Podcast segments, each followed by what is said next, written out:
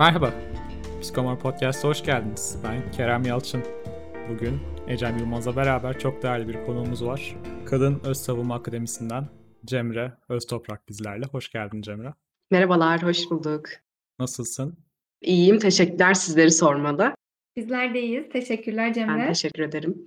Bugün birlikte çok özel bir seriye başlayacağız. Şiddete karşı psikolojik güçlenme adına ama her şeyden önce senin ve bütün kadınların 1 Mayıs'ını kutluyoruz. Teşekkürler. Bütün emekçilerin aslında özellikle de sağlıkçılar belki Hı-hı. başta olmak üzere. Kesinlikle. O zaman şöyle diyelim mi? Emeğin değer gördüğü ve karşılığını her anlamda aldığı nice bayramları kutlamak dileğiyle diyelim. Umarım. Süper. O zaman istersen biraz seni tanıyalım. Tabii. Ee, psikolojik danışmanım ben. Ankara Üniversitesi Psikolojik Danışma ve Rehberlik mezunuyum. 2018'de mezun oldum. Üniversiteden beri de hep sivil toplum alanında önce gönüllü olarak sonra profesyonel olarak yer aldım aslında ve mesleğimden de dolayı farklı alanlardaki sivil toplum deneyimlerine mümkün olduğunca yapmaya çalıştım, edinmeye çalıştım daha doğrusu. Bunlar arasında da beni en çok çeken ve içinde olmak istediğim yerde toplumsal cinsiyet alanı oldu ki e, hani Uçan Süpürge Vakfı ile gönüllü olarak başlayan bir süreç olsa da Ankara Üniversitesi'nin kasa savunma cinsel taciz ve saldırıya karşı destek birimi de bunu çok iyi, çok ciddi bir şekilde destekledi. Bu noktada e, ilk profesyonel deneyimim iltica ve göç araştırmaları merkezinde oldu aslında. Mültecilerle çalışıyordum. Sonrasında Uçan Süpürge Vakfı'nda yer almaya başladım ve şu an onun bir ortağı olduğu El Ele projesinde proje asistanı olarak çalışıyorum. Kadın Öz Savunma Akademisi de benim gönüllü olarak yürüttüğüm ve bir nevi aslında mesleğimi de idrak ettirdiğim yer olarak benim açımdan çok önemli. Orada psikososyal destek ekibinin ve genel olarak bu alanın koordinasyonuyla ilgileniyorum. Bu şekilde özetleyebilirim. Ne kadar kıymetli çalışmalar yapıyormuşsun Cemre. Biz çok, çok mutlu olduk bunları duyduğumuza. çok teşekkürler. Kesinlikle. O halde Kadın Öz Savunma Akademisi'nde psikososyal destek ekibinde koordinatörlük yaptığına göre biraz istersen bu takımı tanıyalım seninle.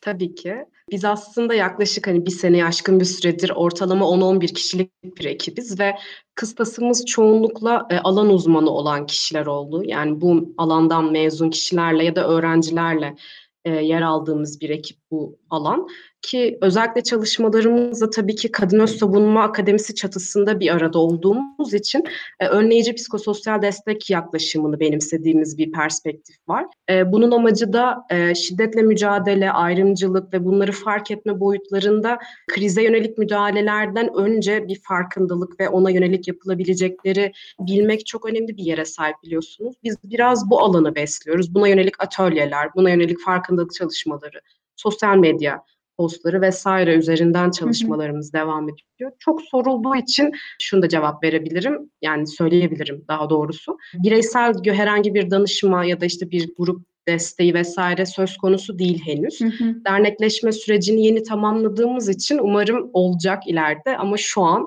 henüz bu altyapı söz konusu olmadığı için e, bireysel görüşmeler yapmıyoruz. Ama hı hı. tabii ki her birimizin kendi uzmanlık alanına göre alan arkadaşlarımız var ama akademi üzerinden yapılmıyor. O halde seni ve Kadın Öz Savunma Akademisi'ni aşağı yukarı tanıyoruz artık.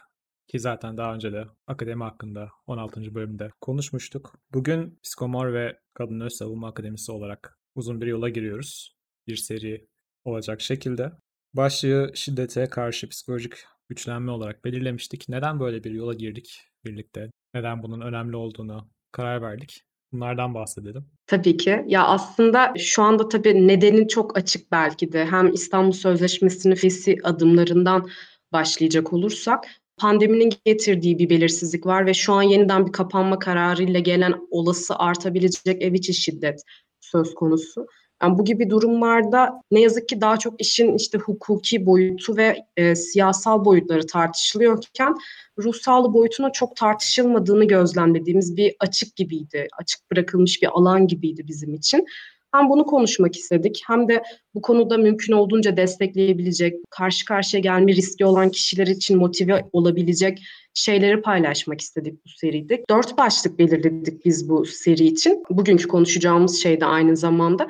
Ee, ilk olarak o şiddeti ve döngüsünü fark etme. Yani işte o ters giden bir şeyler var dediğimiz o ana gelişi ele alıyor olacağız. İkinci başlığındaysa Ya çoğu zaman şu da çok söyleniyor işte evet sizi bahsettiğiniz her şeyi biliyorum, farkındayım, görüyorum ama ben hala bunu sürdürmeye devam ediyorum. Tepkileri çok fazla gelebiliyor. Hani bunu neden sürdürüyoruz? Neden bir şekilde kopamıyoruz bu durumdan? Ee, biraz buna değineceğiz ikinci bölümünde. Üçüncü kısmındaysa biraz o döngüden çıkmak için tüyolar neler olabilir, neler ne gibi adımlar atılabilir bunlar ele alınacak ve son kısımda çok fazla birçok atölyede de çok soru olarak gelen bir konu olduğu için yer vermek istedik. Hani sadece biz değil bir yakınımızın değer verdiğimiz herhangi birinin ya da sadece birinin başına gelebilir bu. Bu gibi durumlarda nasıl davranmalıyız? Yani işte psikolojik ilk yardım dediğimiz boyutu besliyor olacağız. Bu başlıkları ele al, alarak birazcık bu süreci ve o döngüden çıkışı bir şematize edeceğimiz bir e, seriden bahsediyoruz aslında. Hı hı. Evet geçen sene tam yine bu zamanlarda bu gündemimiz olmuştu. Çünkü e, kapanma yine tüm dünyada sadece ülkemizde değil ev içi şiddette, kadına yönelik şiddette çok büyük bir artışla bağlantılı olduğu görülmüştü. Ve bizim yine toplumumuzda korktuğumuz böyle bir tablo var karşımıza çıkabilecek. O zaman Cemre senden bu şiddet döngüsü tam olarak nedir? Ve biz şiddeti nasıl fark ederiz? Ve şiddet döngüsünü fark etmek ne anlamda bize yardımcı olur? Biraz bunlardan bahsetmek istiyorum. Tabii aslında böyle dört başlık altında ele alabiliyoruz biz bu döngüyü ki genellikle hepimiz için tanıdık da bir şey. Hı hı. Ee, çoğunlukla ortada zaten bir gerginlik anı, bir herhangi bir sorun kaynağı oluşuyor ki bunun gerginliğin tırmanması bir şekilde işte yükselmesiyle de bir patlama anı oluşuyor. Yani bu bir kavga, bir tartışma, sesin yükselmesi ya da farklı şiddet biçimlerinde de karşımıza çıkabilir elbette. Bunun sonrasında bir süre bir o balayı evresi diyebileceğimiz tabir olarak bir süre tamam artık hani işte halının altına süpürdük hiçbir şey yokmuş gibi davranmaya devam edelim dediğimiz kısım ve bunun beraberinde getirdiği bir sakinlik süreci bizi bekliyor oluyor ve tabii ki çoğunlukla sorunları çözmediğimiz için ya da yok saydığımız için en ufak gerginlik kaynağında yine aynı döngü tekrar tekrar başa sarabiliyor ki bunun sinyallerini fark etmek şöyle çok önemli aslında. Ya zaten kendi başına şiddet çok karmaşık, çok zorlu bir süreç. Çok gerçekten de kişinin baş başa kaldı ve kişiye özgü bir durumdan bahsediyoruz. Her ne kadar toplumsal bir sorun olsa da. E, ve bu gibi bir durumda o döngüyü fark etmek ve belki de işte sonraki aşamalarda konuşacağımız çıkışı için adımlar atabilmek için biraz da o sinyalleri tanıyor olmamız gerekiyor diyebilirim. Hı hı. Çünkü zaten o şiddetten çıkma sürecinde de belli başlı aşamalardan geçiyoruz. En başında da hep inkar ederiz biliyorsunuz birçok evet. şeyi. Yani sadece şiddet değil birçok olumsuz deneyim için bu geçerlidir. Yok öyle bir şey yok, o öyle yapmaz ya da benim başıma böyle bir şey gelmez gibi gibi. Yani bu inkar aşamasını geçip o suçluluğu bir kenara bırakıp artık bir şeyler yapmalıyım, bir sorumluluk almalıyım dememizi de sağlayan şey aslında o sinyaller. Neler olabilir dediğimiz zaman çokça şey koyabiliriz. Bence burada en önemlilerinden tabii ben mümkün olduğunca bahsedeceğim ve daha çok psikolojik belirtileri, sinyallere değiniyor olacağım. Burada mesela en çok gözümüze çarpan şeylerden birisi huzursuzluk. O gerginlik halinin devamlı oluşması ve buna paralel olarak da artan değersizlik, yetersizlik hissi.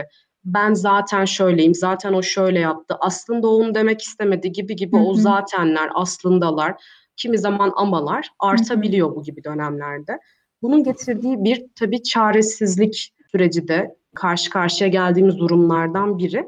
Buna eşlik eden önemli bir sinyal daha var aslında o da yalnızlaşma. Çoğu zaman bu kişiler bir karşıdakinin onu anlamayacağını düşünerek ya da sadece konuşmak istemeyerek hı hı. E, destek mekanizmalarına başvurmayıp giderek kendine dönmek, içine kapanma ya da bir şekilde hissizleşme de olabilir bu. Hı hı. Bir şekilde kendi kendine kalma eğilimleri artabiliyor ve bunun da sonucunda tabii ki yalnızlaşma geliyor ki zaten psikolojik şiddetin de hı hı. en ciddi belirtilerinden birisi yalnızlaşma. Ee, bazı olumsuz duygu durum halleri artıyor işte korku gibi, kaygı gibi, aynı zamanda endişe, stres gibi kaynaklar da bunlardan beslenebilir. Yani bunlar artabiliyor bu dönemlerde daha doğrusu. Ve çoğu zaman fark etmediğimiz ya da biraz daha göz ardı ettiğimiz bir diğer sinyal de bence e, mecburiyet kısmı. Yani bir şeye artık istediğimiz için ya da birlikte bir şeyler yapmak için değil mecbur olduğumuz için, görev olduğu için ya da hı hı. bazen de yapmış olmak için yapabiliyoruz bu gibi dönemlerde. Bu da bazen işte artık otomatikleşmiş bir tepki de olabiliyor tabii. Ama çoğu zaman mecburiyet olarak karşımıza çıkan bir sinyal diyebiliriz. Aslında herkesin söylediği gibi yani şiddet bir yerlerde geliyorum diyor bize. Bazen bunu paylaşmamalarının ve kendilerini mecbur hissetmelerinin temelinde de bizim bu toplumsal değerlerimiz yatıyor. Yani Tabii. Kerem'le de daha önce de konuşmuştuk şiddet mitlerini konuşurken işte kol kırılır yen içinde kalır gibi aslında kişinin aile içi şiddeti başkalarıyla paylaşmasının yanlış olduğuna dair bir algı yaratılıyor ve Tabii. kadınlar dolayısıyla susmayı tercih ediyorlar ya da susmak zorunda bırakılıyorlar. O mecburiyetlerden biri de bu şekilde gerçekleşiyor. Değil mi? Kesinlikle. Dişi kuş yuvayı yapar. Hani çoluğuma çocuğuma ben sahip çıkmalıyım. Ben gidersem onların hali ne olur vesaire. Evet. Çokça bahane konulabilir. Aslında özellikle ilişkilerin ve örneğin evliliğin başında olan dinamiklerden özellikle bahsetti. Mesela balayı diyerek. Ki bu dönemde bizim önceki bahsettiğimiz konulara da bakacak olursak genel olarak kişilerin birbirinin yanlışlarını veya birbirlerine yönelik olumsuz sinyalleri çok algılamaması durumu var. Kabullenememesi veya geçici olduğunu varsayma durumu var. Ecem bahsetmişti daha detaylı bir şekilde. Sanki ben buna da bir gönderme yapabileceğimizi düşündüm. Benzer bir örüntü olduğu için. Tabii. Bununla da alakalı olabileceğini düşündüm. Burada şey de söyleyebilirim ayrıca hani ya güven ve uyum olarak ele alıyor ya Freud'da. Hani güvenin Hı hı. aslında ortadan kalktığı bir durumdan bahsediyoruz. Yani bir ilişkinin ne ilişkisi olursa olsun ev içerisinde ya da işte şiddetin hı hı. ortaya çıktığı her türlü ilişki için söyleyebiliriz. Hı hı. unsurların ortadan kalktığı bir durum var ki güven unsurları yani ne olabilir dediğimiz zaman her şeyden önce tahmin edilebilirlik örneğin azalıyor. Tanıdıklık, bilindik olan şey bizim için yabancılaşmaya başlıyor ve farklı duyguları beraberinde getiriyor. Bunun bir sonucu olarak da tabii ki. Hı hı. Bunun yanı sıra da işte zaten yalnızlaşmadan da kastımız biraz oydu. Sosyal destek kaynakları çok zayıflıyor. Giderek Hı hı. kendi başına halletmeli ya da bir şekilde sizin dediğiniz gibi zaten böyle sorunları dile getirmemeli inancı da beslenebiliyor. O zaman zor bir tablo çizdik. İçinden çıkılması zor bir durum olduğundan bahsettik şu anda. Doğru. Çeşitli nedenlerden dolayı kimi kişisel kimi toplumsal. Peki hangi noktada ters giden bir şeylerin olduğunu Hı hı. fark ediyor olabiliriz? Ne zaman bunu kabullenmeye başlayabiliriz? Hı hı. Yani burada e, her şeyden önce hep söylediğim bir şey var benim. Yani birçok ben danışan olarak da olsa, atölyelerde de olsa fark etmiyor. Hep söylediğim şey kendini takip etmenin çok önemli olduğu. Çünkü zaten en iyi kendimizi biz tanıyoruz ve birçok hani belirti, birçok durumda kişiye özgü yaşanıyor. Herkes aynı şekilde etkilenmiyor bu deneyimlerden.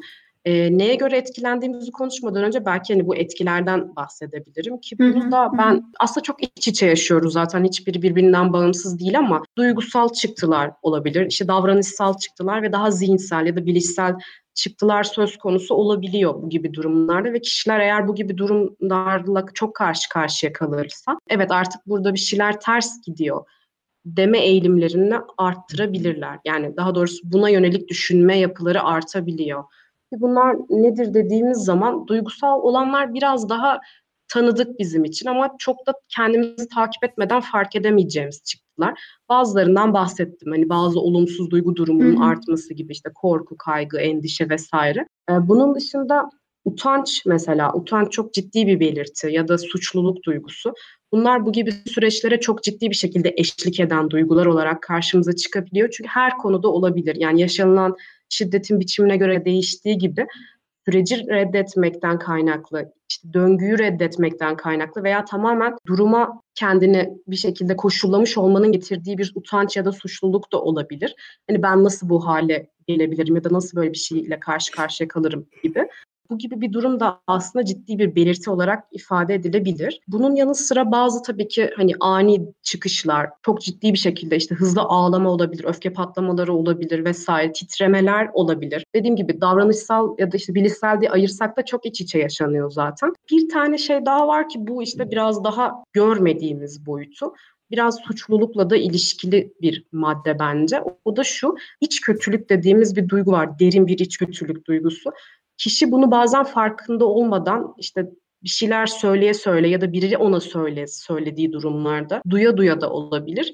Kendi içinde ben zaten şöyle bir insanım, şöyle oldu, ben şurada hata yaptım, bunu böyle yaptığım için bu, bunun sonuçlarını yaşıyorum vesaire vesaire o iç kötülük duygusu işte dediğim gibi hem utanç hem de suçlamanın da bir araya getirdiği bir şey tabii ki bu.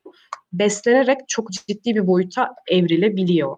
Ki bazen bunun bir belirtisi olarak hissizleşme, işte nötr, hiçbir Hı-hı. şey yokmuş gibi etrafında hiçbir şeye tepki vermemeye başlama da söz konusu oluyor. Bu bazen dışarıdan bakınca normalmiş gibi algılanabilir ama kişi eğer normalin dışında olanını yaşadığını düşünüyorsa daha doğrusu biz kişinin dediğini baz almak zorundayız. Yani Hı-hı. orada bir başkasının yorumunun çok da önemi yok elbette.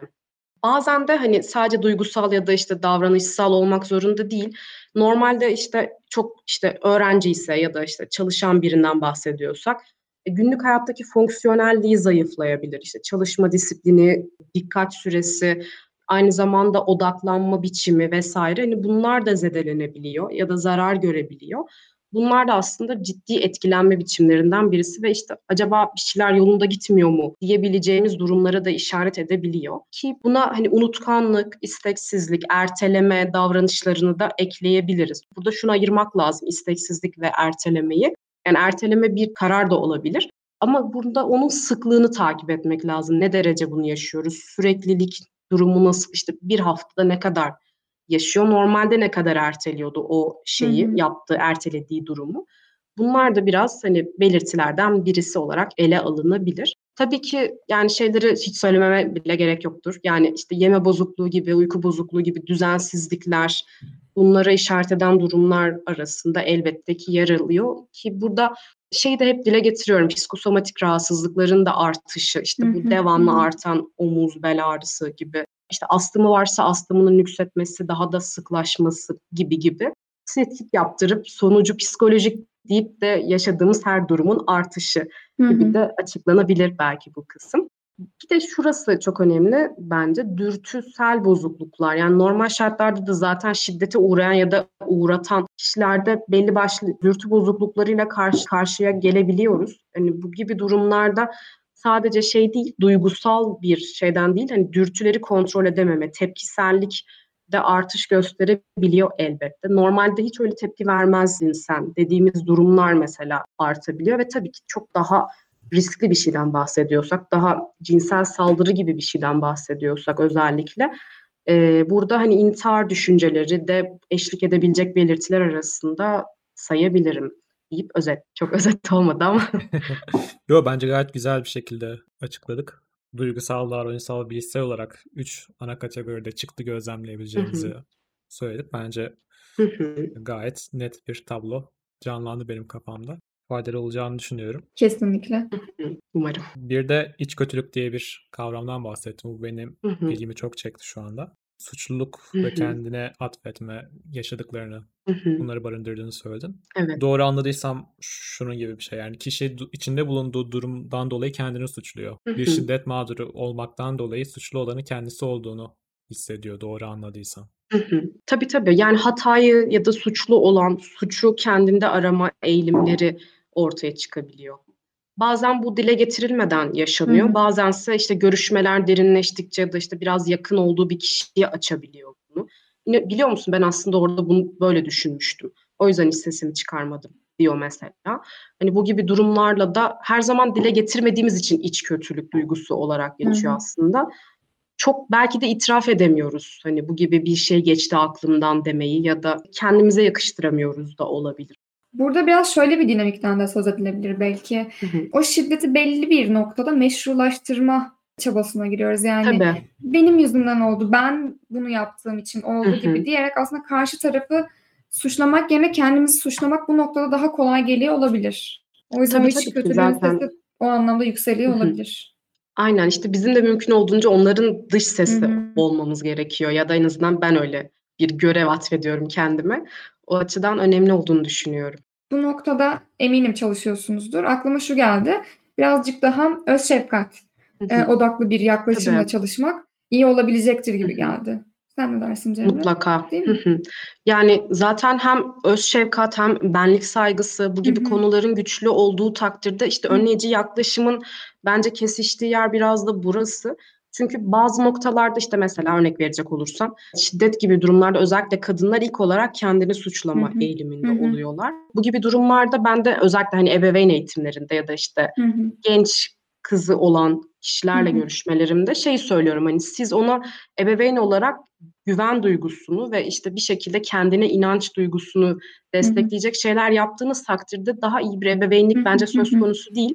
Çünkü böyle bir şiddet durumuyla karşı karşıya kaldığı zaman kişi önce bir dakika ben bir şey yanlış mı yaptım ya da işte sen şöyle bir insansın dedi mesela. Hani sen Hı hı. senin şöyle hataların var bunları sen, senin yüzünden oldu Hı hı. dedi. Böyle bir şeyle karşı karşıya kaldı kişi. Gibi bir durumda kişinin şunu sormasını istiyoruz aslında. Bir dakika ben gerçekten öyle bir insan mıyım? Yani bu soruyu sorması çok kilit bir faktör. O zaman diyoruz ki sorgulamaya başlamış. O duruma Hı o kadar da inanmıyor. Ama ne yazık ki birçok kadın bu gibi aşağılamalarla, bu gibi işte psikolojik şiddet durumlarıyla karşı karşıya kalınca evet ben öyle bir insanım, daha da hatta fazlasıyım gibi kendini Maalesef. yerme eğiliminde olabiliyor. O yüzden öz saygı, öz şefkat burada çok kilit bir rol oynuyor. O zaman son olarak şundan da bahsedelim. Her ruh sağlığı alanında eğitim olan bireyin bildiği gibi olumsuz durumlara karşı bir koruyucu faktörler, bir risk faktörleri vardır ve bunlar hepimizin bu olumsuzluklardan nasıl etkilendiğini değiştirir Hı hı. ya da ne derece etkilendiğini. Aslında biraz bahsettik bunlardan. Öz şefkat Ecem'in Aynen. dile getirdiği gibi. Evet. Son olarak o zaman neden herkes farklı etkilenebilir, farklı düzeylerde Hı hı. tepkiler verebilir vesaire bunlardan bahsedelim. Ve şunu da ekleyeyim Tabii. hatta Kerem'in sorusuna ek olarak. Herkes bu bireysel güçlenmeyi sağlayabilir mi? Hı, çok güzel. Güzel bir soru. Ya başta da ifade ettiğim gibi şiddet evet toplumsal bir sorun ama deneyimi yani şiddet deneyimi çok kişiye özgü. O yüzden hepimiz farklı biçimlerde etkileniyoruz. Yani bu kaçınılmaz bir şey ki burada kişinin yaşı, gelişim düzeyi, aynı zamanda o şiddetin türü, karşı karşıya kaldığı şiddetin türü, onun tekrarlanma boyutu, e, şiddeti uygulayanla olan yakınlığı, bunların her biri aslında ondan etkilenme düzeyini de ciddi boyutta fark ettiriyor. Belki en son olarak hani burada şey ekleyebilirim. Yani gerçekten sosyal destek kaynakları neler, hangi baş etme mekanizmalarına başvurmayı daha çok tercih ediyor kişi. Bunlar da tabii ki şiddetten etkilenme boyutunu ciddi boyutlarda etkiliyor. Hı hı. Bireysel güçlenme mümkün mü? Yani hani herkes ya da hani hı. bu şekilde güçlenebilir mi ya da bu süreçten bu şekilde çıkabilir mi? Sorusu önemli bir soru. Yani bu tabii ki de e, güçlenmeden anladığımız şeye göre de değişir ama hani bunun hı. daha psikolojik boyutunu biraz daha uzman desteğiyle yürütülmüş boyutunu da Hı ele alacak olursak aslında herkes için bireysel güçlenme mümkün. Ama burada şu çok önemli. Kişinin demin de ifade ettiğim gibi içinde olduğu süreci nasıl tanımladığı, kendisi hangi evrede, toplumla olan ilişkisi ne düzeyde, bu ne kadar toplumda biliniyor ve bir başka boyutuyla da uzman desteği gibi daha profesyonel kaynaklara ulaşma düzeyi nasıl? Bunlar çok ciddi boyutlar. O yüzden bireysel güçlenmenin bence şöyle önemli bir yeri var. Bir şeyle karşı karşıya kalmadan kendini güçlü tutmak gerektiğini düşünüyorum. Çünkü nerede, ne zaman, ne olacağını karşı hani bir bilgimiz olmadığı gibi öz savunma boyutunu beslediğimiz yerde biraz burası oluyor. Çünkü hani kriz ya artık bir şiddet durumuyla karşı karşıya kaldığımız zaman daha çok krize yönelik müdahaleyi konuşmaya başlıyoruz. O krizi atlatmadan da kişinin bireysel güçlenmesine geçiş çok mümkün olmuyor. Hı hı. Aslında biraz bu soru şöyle cevaplanabilir bir cümleyle hani özetleyecek olursam. Ee, gerçekten de hangi durumda yani şiddetin hangi evresinde kişi e, hazır mı? Hazır oluşu ne durumda? Ve bu gibi diğer demin ifade ettiğim kriterler de sağlandığı müddetçe evet bireysel güçlenme herkes için mümkün ama kimisi için birkaç ayda belki toparlanma, bazı kişiler için birkaç yılı bulabilir bu. Bu da zaten işte yaşına ya da hasarın düzeyine göre değişecektir. Çok teşekkürler Cemre. Oldukça açıklayıcı ve çok net bilgiler verdin aslında bizlere. Ben insanların bu konuya ilişkin soru işaretlerini giderebildiğimizi düşünüyorum. Umarım. Teşekkürler. Çok teşekkür ederiz. Çok faydalı bilgilerdi. Bu hafta şiddet döngüsüne girildiği zaman bu nasıl fark edilir? Bunun çıktıları, belirtileri nelerdir? Bunlardan bahsettik. E, haftaya da tekrar Kadın Öz Savunma Akademisi ile neden bu süreç sürdürülür? Bunlardan bahsedeceğiz. Tekrar teşekkür ediyorum. Bölümle ilgili, uzmanlıklarımızla ilgili her türlü sorunuzu ve geri bildirimizi info.psikomor.com adresinden bize iletebilirsiniz. Ee, eğer hani bize ulaşmak isterseniz sorunuz olduğu takdirde mail adresimiz info.kadinözsavunma.org. Psikososyal destek ekibine dair soru sormak isterseniz yine isim et kadınözsavunma.org yani cemre et kadınözsavunma.org adresinden ulaşabilir herkes bize. Bütün sosyal medya adreslerimiz yani Instagram, YouTube, Twitter vesaire Kadın Öz Savunma etiketiyle ulaşabiliyor herkes. Çok teşekkürler. Çok güzel. Bize de aynı şekilde Psikomor adıyla ulaşabiliyor herkes. Facebook, Twitter, LinkedIn ve Instagram üzerinden. Aynı zamanda kişisel sosyal medya hesaplarımızdan da bize ulaşabilirsiniz. Bu haftalık bu kadar. Haftaya görüşmek üzere. Kendinize iyi bakın. Hoşçakalın. Hoşçakalın.